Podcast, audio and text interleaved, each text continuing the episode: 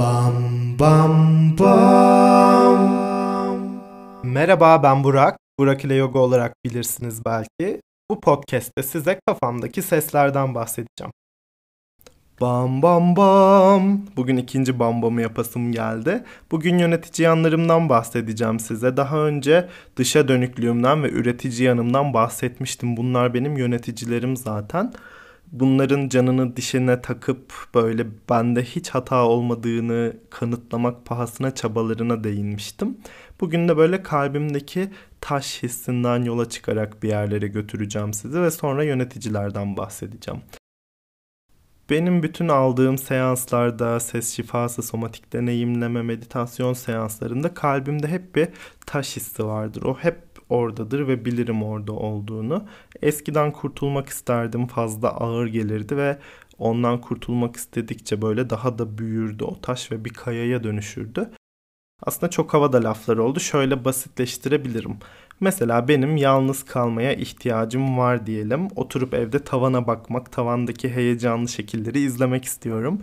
Ama bir arkadaşım arıyor, bir kahveye, biraya çağırıyor ve ben burada hayır diyemiyorum. Niye burada hayır diyemiyorum? Bir, evde yalnız kalırsam baş edemeyeceğim duygular gelebilir. Bundan korkuyorum. İki, ya beni sevmezlerse diye zaten başka bir korkum var. Bu yüzden. Her ne sebeple olursa olsun bu yalnız kalma ihtiyacıma sahip çıkmadığımda ve bunu yuttuğumda bunlar sanki her yutkunmam kalbime bir taş oturmuş gibi bir his bırakmışlar. Ve şu an benim hissettiğim geçmişte hayır diyemediğim, kabul ettiğim çeşitli sebeplerden bir sürü duygunun hatırlatmasıymış bana. Şu ana kadar yanlarımız hep böyle kötüymüş, düşmanımızmış gibi bir algı yaratmış olabilirim. Bunu biraz kırmak istiyorum. Aslında öyle değil. Bizim yönetici yanlarımız hayatımızı devam ettirmek için sürekli aktif olarak çalışıyor aslında. Merdivenden düşmenizi engelliyor, kafanızı bir yere vurmanızı engelliyor, işinizi yapmanızı kolaylaştırıyor. Mesela size üretici yanımdan bahsetmiştim. Çörek Otu restoranı açmak için beni heyecanlandıran, fotoğraf sergisi için, belli projeler için heyecanlandıran.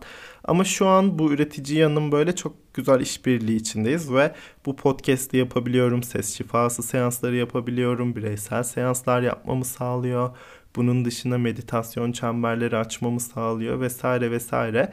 Ve ben ihtiyacım olan temas kurmayı bu yollarla sağlayabiliyorum.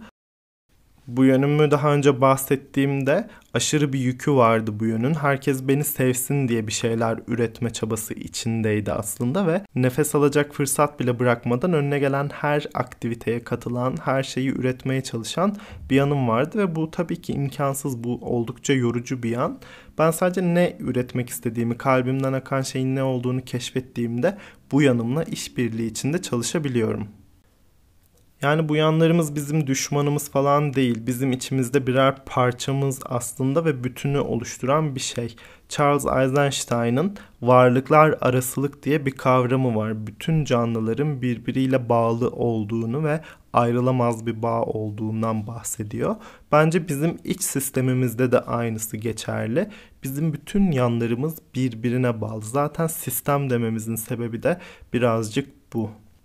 Bizim bu yanların seslerini duymamız, onlarla temas etmemiz ve ilişki kurmamız gerekiyor ve bir ayrışma gerekiyor. Ve bu seanslarda anlıyorum ki kötü bir yan yok aslında. Bütün yanlarımızın niyeti bizim yaşamımızı devam ettirmek ve bizi korumak. İçsel aile sistemlerinin kurucusunun No Bad Parts diye bir kitabı var. Kötü yan yoktur diye. Ben buna kalpten inanıyorum gerçekten kendi yöneticilerimizin niyetlerini gördükçe, onlarla temas etmeye devam ettikçe çok korkunç diye tabir ettiğimiz yanların bile niyetlerinin çok temiz olduğunu görebiliyoruz aslında. Ve içimizde birden çok yönetici yanda olabilir. Bu yönetici yanlar bizi belirli duyguların açığa çıkmasından korurlar ve genelde hoşlanmadıkları ama gerekli olduğuna inandıkları bir role girmek zorundadırlar. Bunu hep hatırlamak iyi olur. Genel geçer birkaç yönetici yandan bahsetmek istiyorum. Mesela kontrolcü yan, her şeyi kontrol altında tutarak görünmeyen, bilinmeyen hisleri ortadan kaldırmak ve bunlarla baş etmek zorunda kalmamak için bir çaba içine girmiş olabilir. Aynı şekilde mükemmeliyetçi bir yanınız. Mükemmel olduğu sürece asla işte beni tetikleyecek bir duygu açığa çıkmayacaktır diye bir inanca sahip olabilir bu yan. Bunun dışında yargılayıcı bir yanınız olabilir. Yaptığınız davranışları, beden imajınızı, kilonuzu sürekli yargılayan bir yan. Mesela pasif kötümser bir yanınız olabilir. Kişiyi içe kapanık, soğuk şekilde göstererek, bu şekilde davranmasını sağlayarak kimsenin onunla temas kurmamasını sağlamak ve bir duvar örmek de yönetici bir yan aslında. Ya da bakıcı yan da diyebiliriz bence buna. Ve eminim bir sürü kadının bu yanı çok kuvvetli etrafımdaki herkese bakarım ama kendimi unuturum diyen bir yanınız varsa mesela bence muhakkak bu yanla bir temas etmeniz ve bu yanın niyetini öğrenmenizde kıymet var. Yani burada hatırlamanızı istediğim aslında tek bir cümle var. Bu da şu. Amaç bütün sistemin güvende kalması ve kişinin hayatına devam edebilmesi için korkulan duyguların ve düşüncelerin içsel duvarları aşmasına engel olmak. Bunu anladığınızda ve bu yaklaşıma baktığınızda zaten otomatikman şefkat duygusu ortaya çıkıyor ve şefkatle yaklaştığınız her şey yavaş yavaş çözülmeye başlıyor emin olun ki. Şimdi size Alice Miller'ın Yetenekli Çocuğun dramından alınan bir bölüm okuyacağım. Ve burada ebeveynleşmiş bir çocuğun yönetici yanlarının açmazına böyle birazcık bakacağız. Bu bölümü okuyorum şimdi. Ben annemin tacındaki mücevherdim. Maya'ya güvenilebilir, o başa çıkabilir derdi hep ve ben de başa çıkardım. Onun profesyonel kariyerine devam edebilmesi için küçük çocuklarını onun yerine büyüttüm. O daha ünlü oldu ama ben annemi hiç mutlu görmedim. Akşamları onu nasıl da özlerdim. Küçükler ağlardı, ben onları rahatlatırdım ama ben hiç ağlamazdım. Ağlayan bir çocuğu kim isterdi ki? Sadece yeterli, anlayışlı, kontrollü olursam onun hareketlerini hiç sorgulamazsam ve onu ne kadar özlediğimi göstermezsem annemin sevgisini kazanabilirdim ancak. Bu örnekte olduğu gibi kendi ailesel yaşamımızdan, kendi deneyimlerimizden yola çıkarak yönetici yanlarımızla aşırı görevler vermiş olabiliriz. Bunun dışında yüklendiğimiz başka yükler de var. Bu çok büyük bir konu aslında ve buna ayrı bir yayın çekeceğim muhakkak. Ama kısaca bu toplumsal yüklerden bahsetmek istiyorum. Mesela erkek adam böyle olur, kadın dediğin şöyledir gibi cümleler. Bunları hatırlatmaya çok gerek yok aslında. Çünkü hepiniz eminim hücrelerinize kadar bu yükleri taşıyorsunuz ve biliyorsunuz en azından.